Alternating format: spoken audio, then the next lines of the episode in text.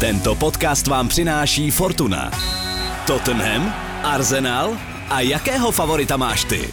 Vsaď si na Premier League u Fortuny a získej speciální bonus 1300 korun na první sázky. Využij ho na ifortuna.cz. Bav se! Účast osob mladších 18 let na hazardní hře je zakázána. Ministerstvo financí varuje, účastí na hazardní hře může vzniknout závislost. Čeští fotbalisté v neděli nezabloudili, na rozdíl od několika francouzských fanoušků, kteří si to před zápasem ve skupině F s Maďary sebevědomně namířili na místo do Budapešti, do rumunské metropole Bukurešti. Češi v maďarském hlavním městě vyzráli na favorizované nizozemce a my v podcastu Angličan nabídneme kompletní zhodnocení celého zápasu a budeme i směle hledět ku předu. UEFA zrušila pravidlo venkovních branek v evropských pohárech. Pozítří vyprcháme si mu stávající kontrakt v Barceloně. Obhájce trofé mistra Evropy Portugalsko je venku ze hry po vyřazení od Belgie. Česká fotbalová reprezentace si ve vyprodané budapešťské Puškáš aréně vyšlápla na dosud suverénní nizozemce a po gólech Tomáše Holeše a Patrika Šika slaví zasloužené vítězství a postup do čtvrtfinále Eura.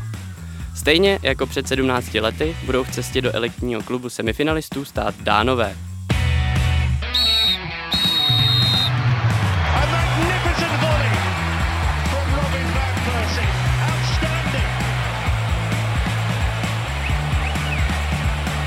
Absolutely top class, unstoppable. What a goal. This is the league we want to watch. Vážení a milí posluchači, od mikrofonu vás dnes zdraví Karel Tvaroch, který má s konfrontací s nizozemským fotbalem i na té reprezentační scéně určité zkušenosti. Na takového Daniela Malena, který mi před čtyřmi lety během pár vteřin nasadil dvoje jesletama zpět, už asi do smrti nezapomenu. O to víc jsem si vychutnal Vaclíkův zákrok, kterým se neohroženě vrhnul právě pod rozeběhnutého Malena. Ale nepředbíhejme. Ve studiu s úsměvem vítám osvědčenou dvojici rozených playmakerů Angličana, Karla Heringa z Football Clubu. Karle, ahoj. Ahoj, děkuji za pozvání. A Martina Vajta z eSports. Já Caj- jsem spíš takový tekadlo nebo dřevák, ale děkuji za krásný kompliment. Pro mě Ahoj, jste playmakeri. Uh, věřím, že bude dnešní Angličanům pohodový. Než se vrhneme po hlavě do české pohádky, co říkáte kluci na rozhodnutí UEFA stran zrušení pravidla venkovních branek pro evropské poháry? Začneme třeba u Karla. Já musím říct, že jako samozřejmě jsem nad tím přemýšlel, eh, zachytil jsem ty různé reakce, v podstatě aniž bych to nějak myslel alibisticky, tak si na to potřebuju teprve vytvořit eh, názor. Jenom jsem se v rychlosti třeba díval na, na výsledky posledních dvou ročníků Copa Libertadores, kde, ten, eh, kde to mají už dlouhodobě, že tam vlastně to pravidlo venkovní gólu neplatilo.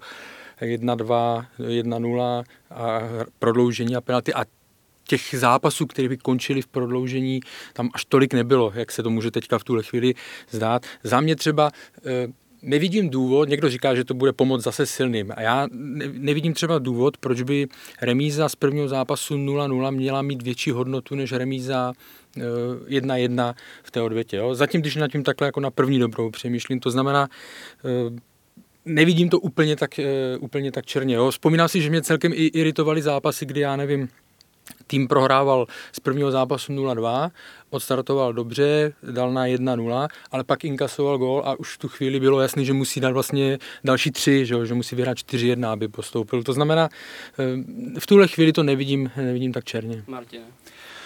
Jediný, co mi na tom opravdu jako hodně bude chybět, je to totální drama, který se s tím pojí, protože eh, třeba já jsem na to dlouho měl vlastně úplně stejný názor jako Karel a pak eh, jsem slyšel celkem zajímavý názor, nevím, jestli to byl Rafael Honigstein nebo kdo, kdo právě říkal, že právě bez o tom, že buď postoupí jeden nebo druhý, o tom jsou ty vyřazovací zápasy ve všech těch evropských pohárech a to je činí tak eh, strašně napínavými, pokud tam samozřejmě nedojde se k tomu samému skóre jako v tom prvním zápase. A to samozřejmě v tom současném eh, pravidle se dá tomu trošku vyčinit, protože můžeme čekat třeba na to, že ty zápasy budou více připomínat eh, například utkání na těch mezinárodních eh, soutěžích, kde to bude možná trošku méně, řekl bych, napínavé nebo méně útočné vlastně ze strany obou těch týmů. V podstatě delší dobu, že jo? Já si taky myslím, že to k tomu může trošku svádět a že ta pak třeba můžou rozhodnout ale věci i ve prospěch těch menších týmů, takže taky vlastně souhlasím s tím, že nevidím úplně stoprocentně důvod, proč by to nutně muselo favorizovat ty, ty větší, ale musím říct, že třeba ta Copa Libertadores, já jsem si zrovna vzpomněl, jsem teďka poslouchal eh, hrozně dobrý podcast o tom, jak Amerika dekalí na konci 80. let, eh, mimochodem eh, sponzorovaná kartelem Kalí. tehdy prohrála tři finále v řadě a to ještě po takovém hodně zvláštním systému, kdy se hrál první zápas, druhý zápas a když se vyhrálo 6-0 a pak se prohrálo 0-1, tak se pak muselo jít do toho třetího utkání, které pak bylo to rozhodující a v každém případě vlastně to byla neuvěřitelná dramata, takže záleží samozřejmě taky hodně na tom přístupu jednotlivých týmů, ale eh, co si myslím, že by bylo úplně nejlepší, tak zrušit to pravidlo o těch eh, venkovních gólech v prodloužení eh, toho druhého zápasu, to stoprocentně s tím bych souhlasil.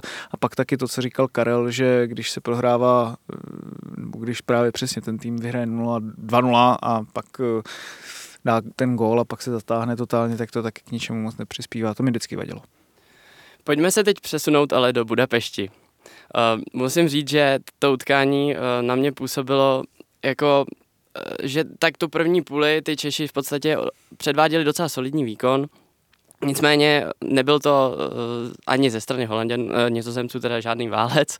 Uh, ještě teda, když udělám takovou malou vsuvku, tak Jirka Hošek mě několikrát opravoval. Uh, je to opravdu Nizozemsko. Správně. Vlastně Holandsko je severní a jižní, což jsou dvě z 12 provincií takže to označení holandsko-holanděné je špatně a budeme se snažit se tomu vyvarovat. Uh, na mě Ve to... fotbalovém prostředí se mimochodem hodně drží ještě Španělové, taky, taky ještě jako... taky, je to tak. Uh, na, mě, na mě to působilo, že Nizozemci ten zápas měli relativně pod kontrolou a pak teda samozřejmě ve druhé půli došlo, došlo k v podstatě několika vteřinám, které hmm. pravděpodobně uh, tak nějak uh, nasměrovali ten, ten zápas do toho konce, který měl. Tak Karle, uh, myslíš si, že to rozhodlo vlastně ty?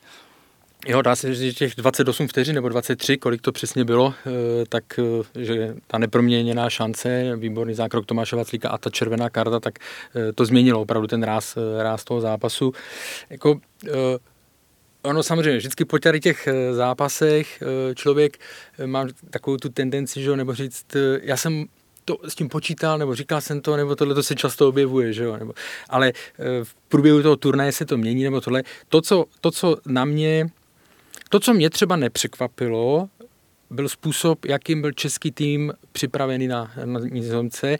Já, já jsem ten zápas dal na úroveň, ale respektive před tím zápasem ano, všichni jsme věděli, že Holanděni jsou uh, favorité, spíš jsem věřil jim, samozřejmě to nebudu říkat, že jsem jako jednoznačně věřil Čechům, ale to, co mi, uh, jsem si říkal, že může hrát pro Čechy, je, že to je přesně ten typ zápasu, který tomuhle týmu, anebo i Čechům obecně dlouhodobě vyhovuje.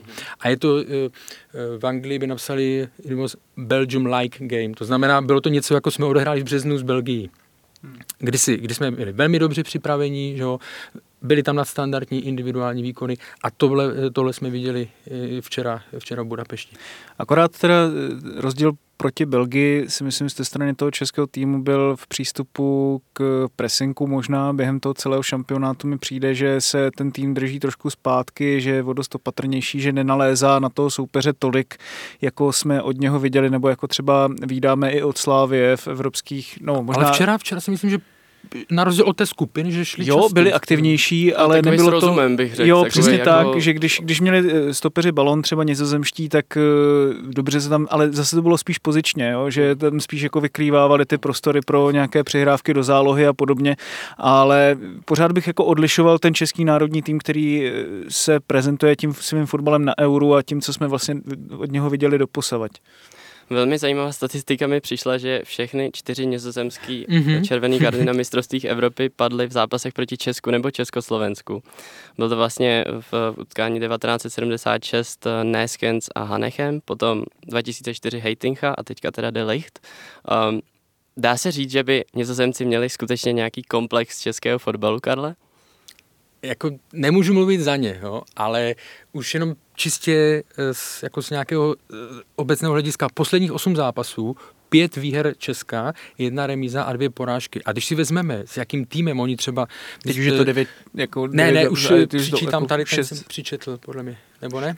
Než tam už šest Jo, výher, no. ale um, Prostě dost. prostě ta, na to, jak je to gigant evropský, tak ta bilance z pohledu Čechů je, eh, je naprosto úžasná. Jo. A myslím si, že opravdu i právě, když se mě ptali někdo eh, třeba ze zahraničí, jak to vnímáme, tak říkám, eh, ne, i ti hráči mluvili o tom, že asi neovlivní je to, že když jsme před 17 lety porazili Holanděny 3-2, ale tak nějak se to nese tím, e, tou společností, tím fotbalem, že prostě ta sebedůvěra, když jdeme proti nizozemcům a asi nám vyhovuje víc určitě ten jejich fotbal, otevřenější, kdy, se, kdy prostě oni chtějí hrát fotbal, že jo, tak to nám vyhovuje a asi se to tím nese a je ta větší sebedůvěra s tím, hráči jdou s větší sebedůvěrou do zápasu, než třeba kdyby jsme hráli s Německem nebo se Španělskem. Já si vzpomínám, nebyl v roce 2003, když byl ten klíčový kvalifikační zápas o Euro vyloučený Edgar Davids, ještě navíc v tom našem E, klíčovém to bylo zápase. v Praze, podle mě. No, no, no, přesně tak. A to byl vlastně další zápas. Já myslím, že ta česká hra vytváří eh, cíleně eh, v těch nizozemských pocity opravdu velké frustrace a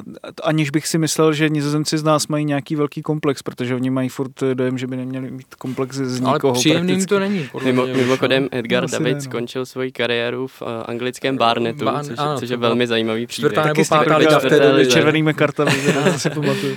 Um, když ještě zůstaneme u, u téhle česko-nizozemské konfrontace, um, Martine, myslíš si, že uh, tenhle zápas může ukázat i co si uh, o jakémsi propadu uh, nizozemského fotbalu ve smyslu uh, toho úspěchu na mezinárodní scéně, protože přece jenom ta filozofie nizozemců je malinko jiná než třeba ta právě filozofie výchovy v Česku, i když tady předpokládám a věřím, že se, že se taky poměrně dost toho změnilo, ale pravdou je, že Nizozemsko doteď produkuje víceméně uh, velmi dynamické hráče, hráče, kteří vyhledávají ve velkém souboji jeden na jednoho, eh, typově právě jako třeba Málen eh, nebo kreativní jako Depay. Zatímco Česko produkuje víceméně ty, ty běhavce, poctivce, nedá se říct, že by to bylo horší. Evidentně to na, na té mezinárodní scéně možná funguje líp v těch turnajích. Co si, co si o tom myslíš? No, ty mě to spíš možná tady tohle to řekni, mě to jako zajímá z tvého pohledu, protože ty jsi teďka prošel tím mládežnickým fotbalem za ta poslední léta a ty máš i tu přímou konfrontaci a víš, co já si pamatuju teď za těch housle. posledních... co já si pamatuju za těch posledních deset let, tak velkým tématem v tom nizozemském fotbale a v rámci výchovy bylo velké stěžování si na to, že nizozemci nedokážou produkovat dostatečně silové a atletické hráče v těch středových pozicích a vlastně ve všech pozicích, kromě třeba krajů, zálohy a útoků, kde právě vidíme hráče jako jsou Depay, Málen.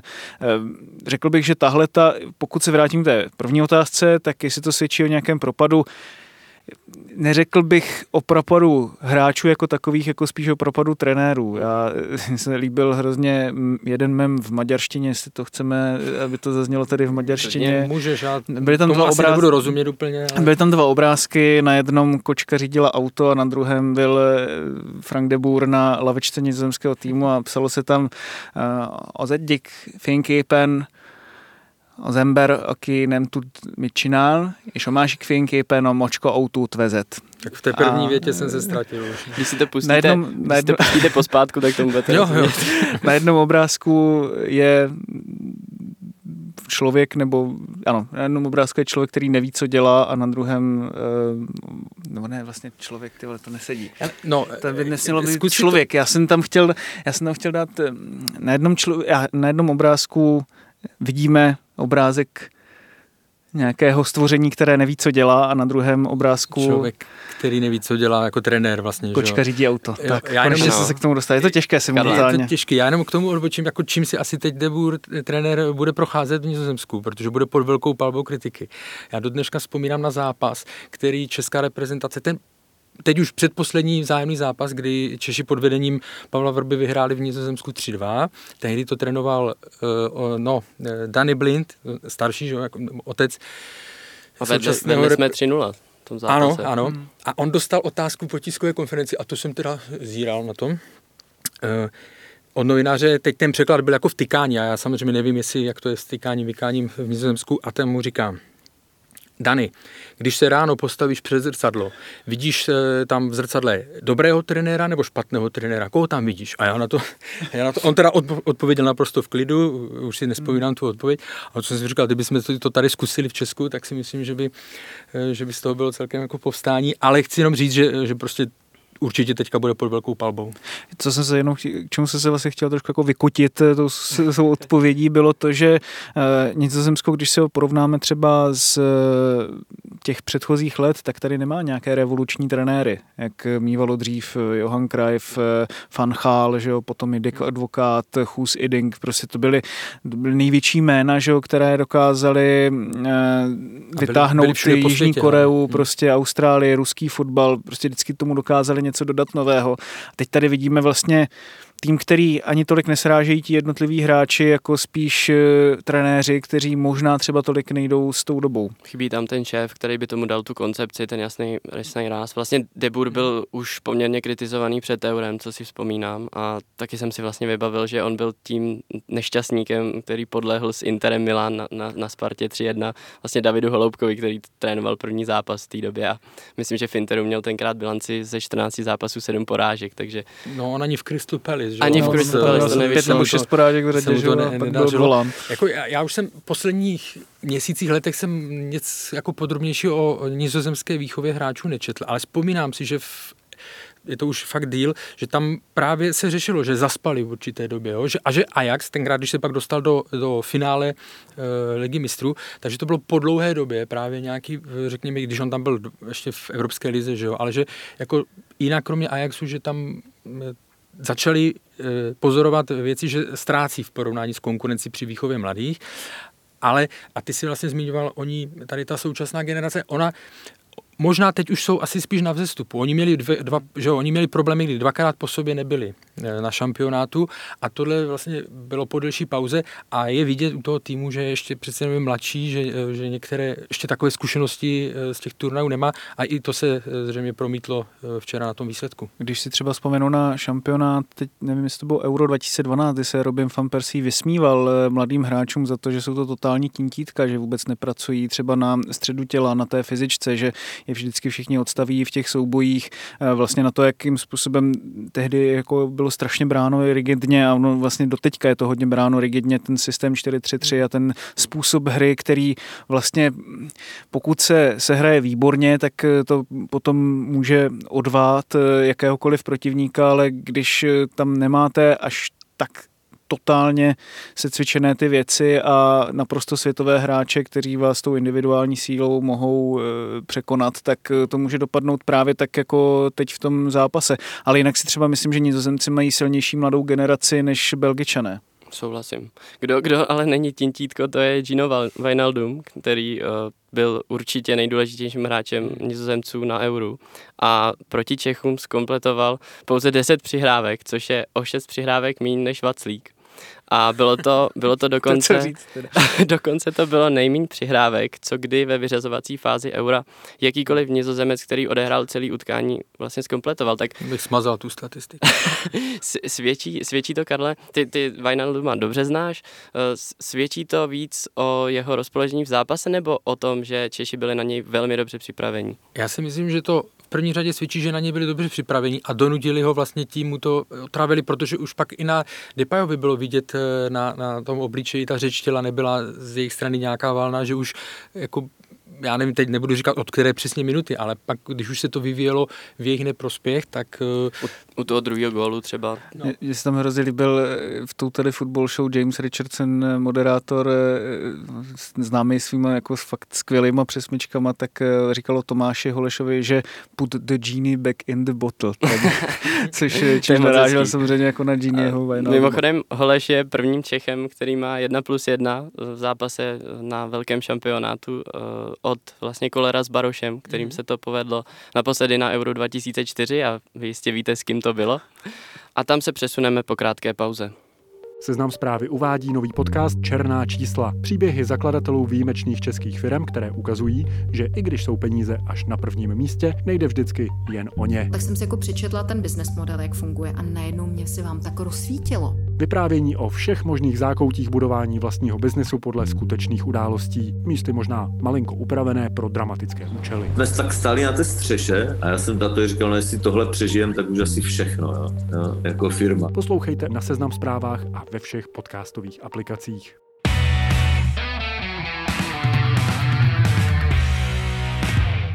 Česká reprezentace se utká v sobotu 3.7. v 18.00 v dalekém Baku s obecně posuzovaným černým koněm turnaje Dánskem. Jak silný je aktuálně nesmírně semknutý kádr Dánska, Martine? Strašně. A já se trošku, jako už jsem to včera se na to ptal i Václava Kotela v našem studiu eSport, jako a začal jsem tam fabulovat, což se moc nedělá, že půl hodiny po konci zápasu a pak jsem si to vyčítal, že to je blbost, ale říkal jsem si, jestli jako během toho týdne to nadšení trošku z toho českého týmu se nevyšponuje do takové fáze, kdy si řekneme, no tak my jsme šmykli ty nizozemce, tak co teď nějací dánové, ale řekl bych, že dánové jsou na té reprezentační úrovni mnohem silnější než nizozemci. Karel o tom bude vědět ze předu, ze zadu, zprava, zleva a hrozně dobře se na ně teda dívá. No. Musím říct, že zápas s Belgií je vlastně úplně odšpuntoval jsou taky miláčci šampionátu pro spoustu těch neutrálních fanoušků a mají vlastně hrozně moc vnitřní síly i, i kreativní síly jako jednotlivě a jde z nich prostě taková fakt jako velká vnitřní síla. Vlastně všechno, co my dokážeme, oni dokážou dělat ještě líp. Tam, tam taky může hrát uh, určitě roli uh, faktor nalítaných kilometrů, protože uh, dánové v podstatě zatím ne, nebyli nuceni de facto cestovat nikam a i v Amsterdamu v podstatě někteří hráči jako Kasper Dolberg byli velmi domácí. Uh, čili tohle může hrát jistě roli. Zase na druhou stranu Češi jsou teďka zvyklí, že všude lítají a, a v podstatě nikde nejsou doma a zároveň všude jsou doma. A, může... a to ty nizozemci, že jo, taky si myslím, že možná je to trošku rozhodilo v Budapešti, že nebyli úplně v tom domácím prostředí. Zase je to týden od toho zápasu, takže si myslím, že už je i tam nějaký prostor regenerovat, takže ono to bude těžké nějakým způsobem to... Ale otravné to určitě je pro, hmm, eh, to pro je. české hráče, protože ono je fakt, ještě si myslím, že rozdíl, když letíš do, do Anglie nebo tohle, a už nemluvím vůbec o Budapešti, že jo, která je za rohem a, a jako trmácet se e, do Baku, to byla vlastně moje první historická cesta letadlem, když jsem letěl se sportem. I když ono to může být stejně a... dlouhé, když se vám e, otevře skluzavka. Že? No, tak jasně. jasně taky může ale... znemožnit. Ale ono, ono taky to, to horko v těch šest bude ještě poměrně slušný. Ale tam myslím. naštěstí to bude, ale e, tam je vlastně o dvě hodiny víc. O dvě, o dvě hodiny víc než tady. takže se bude, ale pořád tam bude, no, tenkrát tam, já jsem tam letěl se Sláví, a to bylo na přelomu července a srpna a to ti hráči, co fakt hráli, myslím, že, hra, že se hrálo tak v 6-7, tak to říkal, že něco takového fakt nezažili, protože tam dole to byla výheň. No. Eh, Karle, ty máš dány poměrně nakoukaný. Eh, kdyby si měl vypíchnout několik hráčů, na které potřeba si dát opravdu pozor. No já jsem v takové trošku zvláštní situaci, protože já mám nakoukanou dánskou ligu. A když se podíváme na soupisku Dánska, tak tam vlastně z ligy nastoupil podle mě v prvním zápase Jonas, Jonas Wind a pak už, eh, pak už ani nehrál, nebo, nebo určitě nebyl v základu. Takže jste, jste eh, dánské ligy a, a ty, ty hráči znáš, tam nejsou. Znáš to prostředí. Ale samozřejmě, znáš... tím chci jenom říct, že to dokazuje, jak silná je ta, protože on patří k nejlepším hráčům, eh, k nejlepším hráčům dánské ligy. To znamená, já bych to přirovnal, já jsem chtěl říct, že kdy, je to jako kdyby Adam Ložek nehrál, ale on taky nehraje tolik. Ale prostě, když někdo ze Slávě, který měl vynikající celou sezonu a nebyl by tam, nebo nehrál by. Jirka Hošek by určitě zmínil Joachima Andersena, který měl fantastickou sezónu v, ve Fulhamu, byl vlastně lídr týmu no. nedostává se do sestavy. A když vidíme, v jakých týmech hrajou, tak si mi, jako, je to fakt slušná plejada, plejada hráčů a Jo, tak samozřejmě musíme začít brankou, že v brance, pak je tam ta obrana, eh, ten eh, Simon Pozor, Care, to J, jsem četl jsem článek, když máme okénko, tak eh, J, se, Řekni něco je, je silent. Je, eh, ne, četl jsem to v The Athletic, eh, J je silent, takže se to čte jako care. Care, hezky. Já myslím, že se to nechytne sice u nás, ale a trenér je, trenér je Julman, ne Julman, ale je to Julman. Mm. Ale tak to jsem jenom odbočil, ale jo, ty hráči, to si myslím, že všichni je teď viděli v průběhu toho, toho turnaje a jako souhlasím s tím, co jste oba dva zmínili. Jo. Oni samozřejmě na prvním, v tom prvním zápase potkala hrozná věc. tam to ještě na ně bylo znát, ale pak to, pak to semknutí, eh, ty emoce, ta jednota s těmi, eh, s těmi s fanoušky a vlastně úplně celé z toho týmu, tak jako funguje náramně. Tím neříkám, že u nás to není. Jo? U nás vlastně teď jsme to i viděli, že, to, že je to podobně na tom, ale tam, řekněme, to, řekněme tomu, že oni tam mají ještě jako o ten faktor o něco víc. Dá se říct teda, že by dánové měli určitý X-faktor i kvůli tomu, eh, co mají za sebou, čím si prošli a možná možná i z toho důvodu, že jim opravdu ta širší fotbalová veřejnost eh, tak nějak ve směs všude fandí. Eh, ta podpora vlastně je v podstatě i napříč těma mhm. jednotlivýma mužstvama, který na šampionátu jsou, což je úplně neuvěřitelný, Martine. Jo, určitě. Já si třeba, mě to trošku připomíná, když Plzeň hrála, měla tu sezonu za Mariana Čišovského a Samozřejmě jim tam pomáhali i rozačí, ale myslím si, že i tenhle ten X-faktor v tomhle tom hrál jako obrovskou roli, že ty hráči prostě měli v určitých chvílích takovou ještě jako extra motivaci než, než ty ostatní a to, co se stalo, myslím si, že i ty fanoušci to vlastně všichni to vzali za správný konec, že na jednu stranu tam byl byla tam úplná jako deprese, nebo jak, jak to nazvat, eh, to správný slovo, kdy vy nevíte, jestli má cenu vůbec tady s tím, s tím pokračovat, a, ale potom to převtělíte to, do toho dobrýho, že prostě pojďme všichni to vzít za jeden konec a, a nějakým způsobem z toho vytěžit co nejlepší atmosféru. A viděli jsme to vlastně i na stadionu v, Kopenha, eh, v, Kopenhagen, v, Kodani, že eh, byl zaplněný úplně a že ti lidi vlastně nějakým způsobem to berou jako taky trošku jako párty a prostě je tam hodně těch paralel třeba s 92. a podobně i to, že vlastně vyhráli proti Velsu v ten samý den a myslím si, že to má takovou rezonanci pro ně. No. Já jsem chtěl říct, že eh, to bude souboj eh, vzpomínek, protože před, před turnajem se psalo, že jo, Dánsko jako reminiscence na 92 a u Čechů 96, že jsem mluvil Ale o tom, u, u bude... Čechů ta, ta 96 mi fakt jako vlastně strašně já sedí. jsem na tom, já jsem eh, zase to bude tak znít divně, no, že, že budu mluvit o svých nějakých článcích, ale když jsem psal třeba pro Forfortu, tak jsem ten článek postavil na tom, na té hmm. při podobnosti v 96. Hmm. Ne, že bych věřil, že dojdou do finále, ale prostě opravdu ten, Toho kádru. To, ten kádr, to složení, ty hráči jsou na cestě nahoru ve svých kariérách, až na pár výjimek. Ty jména no, mají potenciál, že jo? Půlka Zatím... je, ano, přesně tak, je, přesně tak. Jsou hladový, půlka je v, ve, špič, pardon, ve špičce České ligy, půlka už je v cizině, ještě ne v top klubech, to bylo velmi, to bylo velmi podobné, takže sám jsem eh, jako na to zvědavý, která který bude silnější ročník, nebo vzpomínka na 92 nebo na 96. Je úplný vinař tady. No. Ale, ale ne, jako mně se, mně se tam třeba ty paralely, nemyslím teď tu Karlovu, ale přijdou občas dost jako nadužívané a pamatuju si i z minulých mm, šampionátů. A může to být jako na Euro 96, kdy tam byli tady tyhle ty dodat, hráči. To je úděl malých zemí, nebo těch, co mají jednou za čas. Ale eh, co mi přišlo v průběhu toho šampionátu víc a víc, takže ta paralela k tomu 96. mi sedí z hlediska stylu hry toho mm-hmm. českého národního týmu protože tehdy opravdu to bylo hodně betonářské a teď eh, taky si myslím, že ten český národní tým není vnímaný Ale jako nějaký... to bylo fakt víc. Zase na druhou stranu, jak když si vzpomenu na to, jakým způsobem jsme postoupili na Euro 2012 a co jsme potom jo, teda to předváděli jo, to proti Portugalcům, tak tohle je jako nádhera. Jo, ale jakože tam vlastně stejně jako na tom Euro 96 a teď už zase trošku spekuluju, ale mi přijde, že ten tým tady má vlastně větší jednak odvahu a jednak eh, plán, co s tím zápasem vlastně udělat na tom Euro 2012, mi to přece jenom přišlo dost jako bez ladu a skladu. No. A když se teda přesuneme eh, na plány Jaroslava Šilhavého, eh, teďka jsme mohli vidět poměrně dost změn na, na, na poměry Šilhavého určitě převelice v podstatě to vynechání Daridy bylo podle mě, i když bylo vynucené, tak, tak dopadlo velmi dobře. Myslím si, že Antonín Spadlo Barák... mu do klína, no, jako, jako vyšlo, to, vyšlo to výborně. Antonín Barák eh, tomu týmu pomohl podle mě neskutečně moc a Myslím si, že hrozně zajímavý je, že on tomu týmu pomohl i dozadu hodně. V té defenzivní činnosti vlastně byl schopný získat spoustu balonů. Eh, dost dobře si myslím, že míč, míč dokázal podržet, eh, nezbavit se ho rychle. Mm. Občas to i dokázal velmi, velmi dobře zrychlit, pod, hlavně po té pravé straně, kde to tam vykombinovali. Uh, takže za mě třeba tenhle krok byl, byl výborný, já bych byl strašně rád, kdyby tam barák zůstal. Uh, Karle, co si myslíš o, o těch změnách a, a případně který hráče bys třeba nechal v sestavě?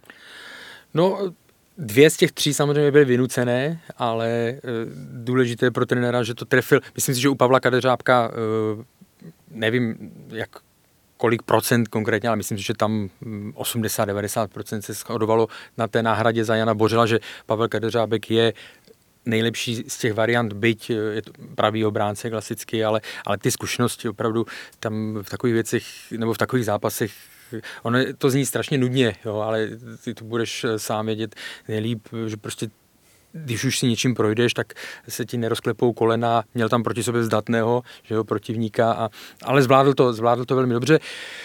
E, další změna, vlastně, o které jsi mluvil, a třetí byl e, Petr Ševčík, že jo. No, viděli jsme, Jakub Jank to se trápil, takže tam to, o, tu změnu si to, e, o tu změnu si to říkalo. No a do dalšího zápasu já si myslím, že nerad bych používal větu, že vítězná sestava se nemění, ale nedokážu si představit, že by se v téhle situaci Jan Bořil neměl zatím dobrý uh, turnament, jsem chtěl říct, turnaj.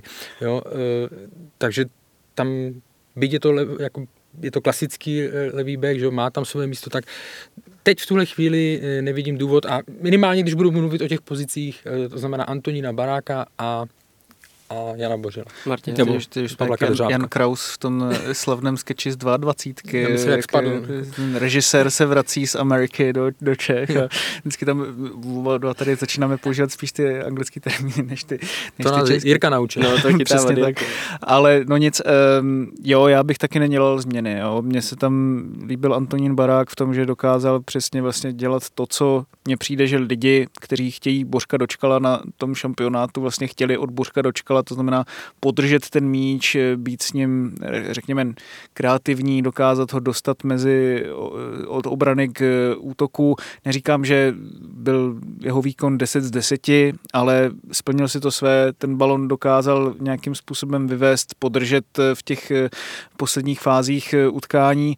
Petr Ševčík dokázal tam přinést taky určitý drive pro tu obranou fázi byl vlastně taky platnější než Jakub Jankto. Pavel Kadeřábek, přijde mi, že tam jsme ho vlastně neviděli zase tak moc směrem dopředu, co Jan Bořil třeba měl tu možnost v těch třech skupinových zápasech takže tam jsem zvědavý, ale Pavel Kadeřábek to skvěle zvládl hlavně obraně. Tam eh, neustále nizozemci pokoušeli se dávat jeden balón za obranu za druhým a on prostě česká obrana, jestli prohrála hlavičku, jak se to opravdu nepamatuju. A z tohohle toho pohledu já bych asi taky nedělal žádnou změnu do toho, do toho utkání. Ale nechtěl jsem být teda příkrý vůči Vladimíru Daridovi, jinak jako samozřejmě vynikající hráč a Bez pochyby. třeba si to ještě potom zaslouží na semifinále nebo na finále. Ne, zase že? může dostat přesně tak, tam se může odehrát nějaký moment, kdy, kdy to půjde zase. Já jediný, co řeším, jako uh, ta levá strana, řekněme, nebo ten eh, Petr Ševčík, jako jasně splnil si to tohle. Pro mě to není takový ten klasický, tak jak já si představuju eh, jako křídlo, jo, mm. prostě, takže, ale to je spíš jenom nějaká moje. Ale to zase jako Ale on zase na ten úkol, který měl, na ten úkol, který měl, tak, tak byl lepší. Jako, tak, no, v podstatě no, ta taktika byla velmi dobře hmm. nasazená. Jo, přesně, jako Jaroslav Šelavý to trefil úplně bezvadně a myslím si, že Jakub Jank to taky se hodně stahuje třeba do prostřed a pomáhá přečíslovat eh, v některých těch prostorech, což Petr Ševčík si myslím, že ta jeho úloha v tomhle směru může být taky a navíc eh, možná nebude tolik lítat, jako rozšiřovat tu hru do hmm. strany, ale jako v té útočné fázi, ale nevím, jestli se k tomu vůbec ta česká reprezentace může dostat jako s tím pojetím hry, jaké hraje. No. Karle, očekáváš, že Češi proti Dánům budou volit spíš uh, konzervativnější pojetí hry a budou v podstatě nechávat Dány spíš tvořit, a nebo že se budou snažit převzít iniciativu? Já si myslím, že z jejich jako eh, ten základní jejich cíl bude hrát podle mě stejně aktivně, jako se jim to dařilo větší část eh, zápasů eh, jako s Nizozemskem, jo? že prostě zejména potom v té, eh, když, jsme přež, když přežili ten úvod, já furt nevím, jestli mám říkat, když jsme přežili nebo když přežili, jo? já si to nechci přivlastňovat, ale je to takové přirozenější. Takže očekával bych opravdu podobný, podobný výkon jako nějaký... Před zápasem, když se mě zase ptali, tak jsem říkal, počítejme s tím, že ano, bude to, jsou připraveni na nizozemce, bude to odzadu, ale můžou zároveň i, jako, můžou samozřejmě i použít ten vyšší pressing. A herně, ale říkal jsem, nesliboval jsem nějakou, nečekejte nějakou parádu, ale myslím si, že herně určitě to nebylo jako to, co na Euro 96, když jsme byli kritizo- jsme postupovali, ale ten svět nás moc nevnímal, protože s Portugalskem to rozhodla genialita eh, Karla Poborského a s Francií to rozhodli penalty, že? ve velmi jako nudném, eh, nudném zápase. Ale eh, takže to se určitě včera neodehrával. Ten výkon byl, ten výkon byl opravdu i z těch reakcí, potom to bylo vidět eh, na sociálních sítích, tím myslím jako experty a nebo novináře ze zahraničí, že se jim ten výkon líbil. No, klidně, si, klidně si to přivlastňujeme. Mně zase nesedí to, když eh, Slováci, Slováci dělají to, že jako, když se vyhrává, tak naši chalani a když se prohrává, tak to slovenský fotbalisti. Ale... To nevím, Já myslím, že to tady malinko to je i mezi námi. No. Martine, myslíš si, že to rozestavení Dánů a, a ten, ten princip, že oni, oni taky se snaží hodně využívat ty strany, stejně tak jako nizozemci. Myslí si, že uh, je to v téhle fázi turnaje výhoda pro nás, že už nějakým způsobem jsme si vyzkoušeli podobný zápas, uh, co, co bys tomu mhm. řekl? No, já jsem viděl, myslím, Jakuba Dobijáše, který na Twitteru psal, nebo něk, někoho z analytiků, že nám vyhovuje uh, ta pětičlená, ať už obrana nebo záloha více než ta čtyřčlená, že proti ní hrajeme lépe a to nedovedu úplně stoprocentně posoudit, to asi musí eh, povolanější, ale bylo vidět, že to opravdu, když se to přečísluje třeba eh, i s těmi zatahujícími se křídly, tak že to českým fotbalistům vyhovuje, protože tam je vždycky jako jeden hráč navíc, mhm. který může si přebrat, ať už toho hráče s ním zbíhat, že jo, může tam být někdo, kdo nabírá e, takticky vlastně toho hráče na osobku, jako třeba právě byl Tomáš Holeš na Jennyho Wijnalduma, takže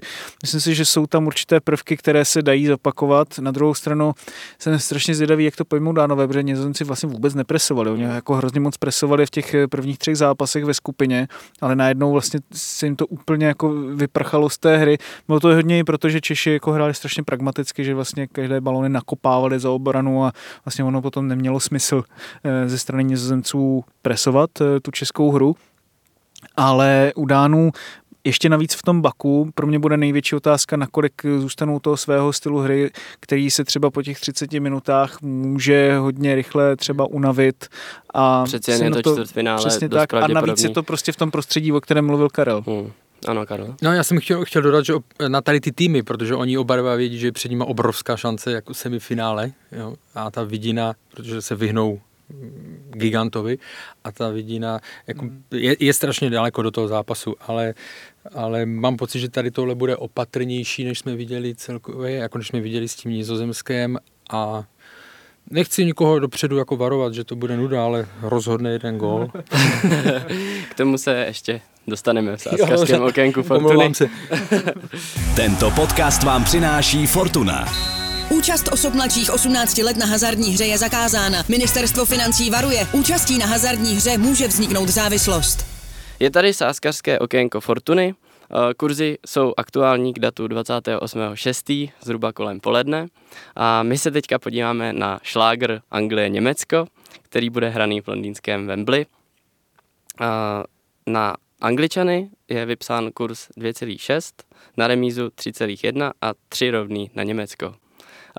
Já teda bych ještě k tomuhle zápasu chtěl říct, než se vás zeptám, uh, že mě přišel strašně super názor na The Athletic, co jsem četl, že v podstatě Němci jsou teď jako uh, angličtější než Anglie a Anglie němečtější než Německo. Hmm. Tak bych se chtěl zeptat, Martine, jestli myslíš, že to je pravda? A jak vidíš tenhle zápas. To je zajímavý, podle čeho to jako takhle mysleli? No v podstatě, že Anglie je taková organizovaná, eh, nepředvádí tak, kdo ví jak eh, ultra nádherný fotbal, ale zatím je to velmi pragmatický, velmi hmm. účelný a přináší to výsledky vlastně skoro 1 0 1 0 Jakože Německo podle toho starého mustru, no tak to vlastně docela sedí, no, jako ono zase, my jsme měli ve studiu Martina Haška, on říkal, hoše, mě je 51 let a já jsem celou dobu slyším, jak angličani jsou největší favorit šampionátu a pak jsem na tom šampionátu a oni hrajou prd, jo, takže to je prostě, já si jako nepamatuju na vyloženě dobrý zápas, který by angličani sehráli na mistrovství světa nebo na euro, jako možná někdy 2004 teoreticky mm, proti Portugalcům, některý to čtvrtfinále, ale opravdu jinak jako je, je to už vlastně dlouhodobější je, tady tohle. Ale máme, hist, hist, máme článek o historii průšvihu Anglie na, v souvislosti s eurem, jo? že to je opravdu jediná země z těch velkých, hmm. která na euro nikdy, nikdy nezvítězila. No, jako já si myslím, že Němci k tomu můžou přistoupit jinak, než k tomu přistupovali do posud. Dost pragmatičtějc a myslím si, že můžou využít toho šíleného anglického komplexu a to je fakt jako, že úplně Ten je ještě zamindrákovanost větší jako než na nizozemský. čtvrtou, co, co oni s těma Němcema mají. Mně se jako zase líbí ta, to porovnání té rivality Angličanů a Němců, kdy e, Němci jsou vlastně z toho takový trošku jako eh, zaskočený, proč vlastně vůči nám ty Angličani mají eh, takovouhle rivalitu, když jako my je vlastně furt porážíme. No, eh, jako z mého pohledu, ty, ty jsi zmínil, že očekáváš jiné Němce, než třeba eh, v, něm, v té skupině. Ale já si vzpomínám moc dobře na mistrovství světa v Rusku 2018. A po prvním zápase, že tam s Mexikem, jestli se nepletu, špatný výsledek. No jo, stane se prostě tohleto. Po druhém zápase, no tak teď už je problém, tam možná něco nefunguje po, po třetím zápase. A, to, a teď se říkal, ne, to Němci musí teď zaberou, že jo, a tak dále. Najednou přišla Korea, Práska, bylo to. Prostě ně, ně, eh, ano, ta německá vlastnost, která je, je pro, kterou jsou prosluli po desetiletí, tak ale nemůže výjít automaticky vždycky. A na mě ten tým, a tam bylo vidět v Rusku, že to bylo nezdravý, že to tam nefungovalo, že ta atmosféra, že tam vnitřně e, něco chybělo. A neříkám, že je to úplně stejný teď, ale na mě oni zatím nedělají dobrý dojem. Jo? A ty jsi zmínil, nebo, nebo oba jste zmínili ten e, pragmatismus současný té Anglie. Já jsem někde teď minulém týdnu jsem poslouchal nějaký rozhovor a tam, abych to řekl správně, pokud nás Jirka bude poslouchat, Gareth Southgate, Gareth. tak, tak, tak eh, zmiňoval, že prostě jak si všechno projížděli zpětně, hi- historické výsledky turnajů a tak dále a s jakou hrou ty týmy, eh, které nakonec došly ke zlatu, jaká to byla hra, tak to byly ne ty týmy nejofenzivnější, ale ty, kterým se nejhůř, eh, eh, kteří se nejhůř poráželi, proti kterým se dávalo nejhůř góly a to dokazuje ten jeho, ten jeho, je to v ostrém kontrastu s tím, co on má za materiál hráčský, že jo? protože to je, to je, co hráč, to je fakt jako klenot, jo, ale takže to je ten největší rozpor, který oni řeší, že jo. Máme takový tým a ty výsledky jsou velmi úsporné, jo. ale zase jako v playoff, Tam s tím porážením vlastně Portugalci na minulém euro ukázali, že jo, tam, tam v podstatě... Právě, právě. Jako může, a může hráli to klidně, hezčí fotbal? Nehráli, že jo. Ne, no, ale Bylo může to špatný, že klidně klapnout, ale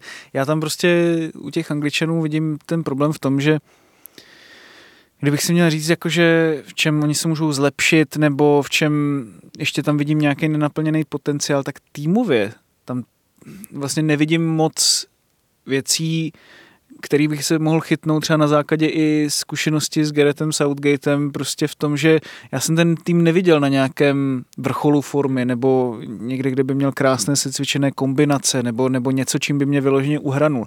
Tam jediný, kde já si říkám, že oni můžou třeba opravdu něčím zaujmout nebo toho protivníka setnout, tak je to, že tam, já nevím, Phil Foden nebo Jack Grealish prostrčí jednu pěknou přehrávku na Jadena Sancha, pokud teda konečně dostane prostor, a ten tam frkne, nebo Raheem Sterling, ten je nejplatnější z anglické reprezentace, ten na gol podobně jako třeba proti Chorvatsku, jo. ale je to taková ojedinělá věc, není to něco systémového, asi nemusí být, jak jsme se bavili na tom šampionátu, ale vlastně v té Anglii je to takový furt hrozně zabržděný, strašně tak, zabržděný. Teď říct, že to je, jak když máš nějaký, já teď nejsem odborník na koně, ale spřežení prostě osmi nějakých nádherných těch a ty je furt držíš trošičku, aby, aby jako, že to nerozpálili ještě. Jo. Ale zase Francie 2018, kdy- pak se i rozebíralo, že oni, že oni vyhráli mistrovství světa, ale když se mluvilo o tom, jestli vlastně ukázali celý svůj potenciál, tak zjistilo, že ale prostě mně ne, přijde, že ani šampionáty defenzivně to nejsou, není že jo. něco jako strašně silného, protože my,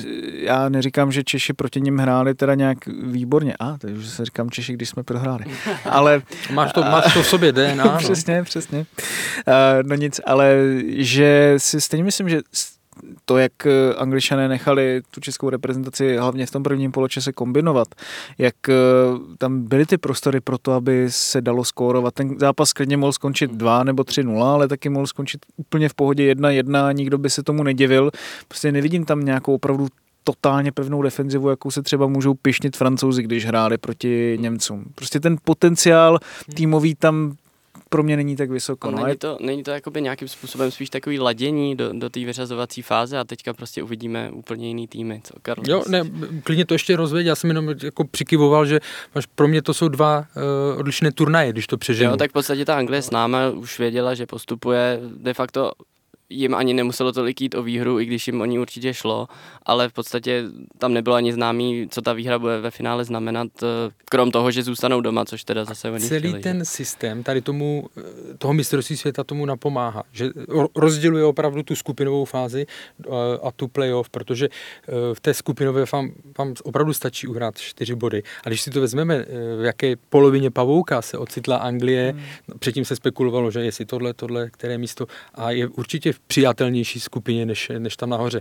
A když si naopak jsme se viděli Itálii, super základní skupina. Já neříkám, že hráli, že hráli špatně s Rakouskem, ale už to Rakousko bylo prostě na ně stoprocentně připravený, že jo, jinak a už to pro ně daleko nebylo tak snadné, takže e, může se to, ale říkám, pokud bych si měl vybrat, u koho z těch týmů, jestli Anglie, Německo, u koho bych cítil pravděpodobně, že to jako teďka pch, rozjedou, jo, nebo víc, nebo že budou lepší, tak je to v téhle chvíli Anglie. Ale Takže... k tomu bych si zase mohl odpovědět hnedka, že mám historii z posledních navázat na Martina Haška. A zase bychom jeli do Přesně tak, a je to, Takže pro, protože mimochodem, mimochodem nedávno byl, uh, bylo výročí od uh, toho roku 2010, kdy uh, nebyl uznán ano. gol Lamparda, který, který musel být vidět hodně daleko proti právě Německu. Takže Karel by teda sázel Angličany za 2,6. A nebo ještě sebevědomí 1-0 konkrétní výsledek. Hezky. A kdo dá gol? Nech odpovědět Martina a já Vlastní. si vzpomenu. Já si myslím, že Raheem Sterling dá gól. Myslím si, že někdo z Němců srovná třeba tak v 84. minutě a mohl by to být třeba Kroos. A pak Německo vyhraje na penalty. Pěkný. Přesuneme se tedy na, na utkání eh, Česko-Dánsko. Česko je v Baku vedeno jako domácí a kurz na ostrov jedničku je 3,4, 3 eh, na remízu a 2,2 na Dány. Tak nejsou ty Dánové až zbytečně vysocí favorité podle kurzu? Takhle, když poslouchám, když mi to přečet, tak, tak mi to přijde. Jako, nečekal bych to takhle. Mimochodem, mimochodem kurz na to, že Dánsko se dohra, dostane do finále a vyhraje, je hmm. 10. Hmm. Na, na Česko je 22 teďka. Hmm. Hmm. Mě mrzí, že jsem nestihl sadit eh, Dánsko do čtvrtfinále před turnajem. To mě, to mě mrzí, protože jsem je tam měl zakroužkované, ale já jsem uh, už jsem v průběhu toho, že, tohoto dílu říkal, že nečeká moc gólů, tak já bych nechal někde tam kurz, že padne maximálně jeden gól. Eh, stejně jsem to dal eh, před zápasem Dánsko-Wales a skoro to vyšlo. no mimochodem ten, ten zápas Dánsko-Wales to teda byl koncert Dánů. Hmm. Eh, ne, nevím do jaký míry to bylo tím, že, že Wales tak nějak fyzicky odpadl, možná i psychicky, protože Wales v těch prvních 20 minutách vypadal poměrně jako živě a, a v podstatě byl i lepším týmem, ale pak to ty dánové teda senzačně zlomili. Hmm. Si myslím, že u nich tam hrála přece jenom roli u toho Walesu, když se podíváme na ten tým, jo.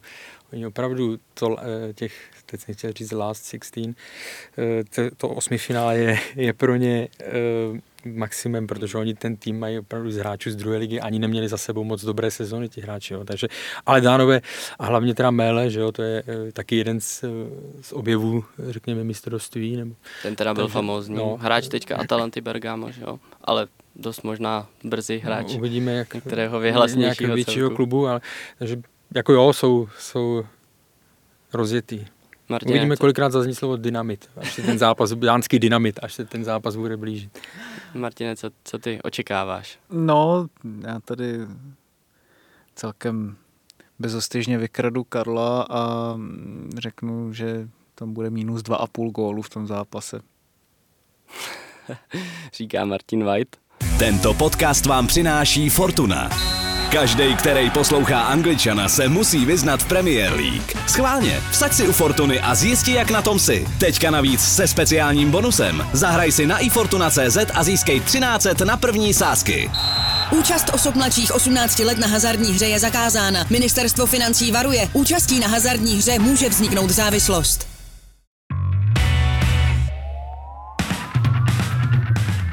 Tak tohle byl náš Angličan bez Jiřího Hoška. Eh, pravidel, pravidelného autora. Věřím, věřím, A bez stresu že, kvízového. Ne, v největším stresu jsem tady byl dneska já. Věřím, věřím že uh, jste si z tohohle podcastu mohli něco odníst. Uh, já jsem debit, to, Karle. Děkuju moc. Gratuluju. Já, já jsem si to tady s klukama moc užil a chtěl bych tímto ještě oběma poděkovat za to, že uh, vyslyšeli mou pozvánku a uh, jako dočasného uh, reprezentačního manažera uh, nesklamali. Děkuji Martinu Vajtovi za dnešní účast. Díky moc, Karle, za pozvání a skvělý debit. Jinak Martina můžete sledovat na esport.cz. Děkuji i Karlu Heringovi. Já tobě taky děkuji za pozvání a samozřejmě taky gratuluju k úspěšnému debitu. A Karla Heringa zase můžete znát eh, z magazínu Football Club. Můžete ho eh, znát i z The Athletic nově a slyšel jsem ho nedávno i na BBC, takže eh, jeho, je jeho všude dost. člověk. Už je toho moc.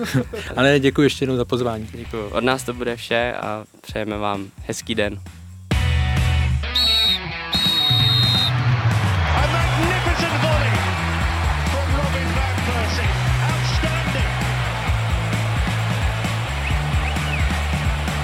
absolutely top class, unstoppable. What a goal! This is the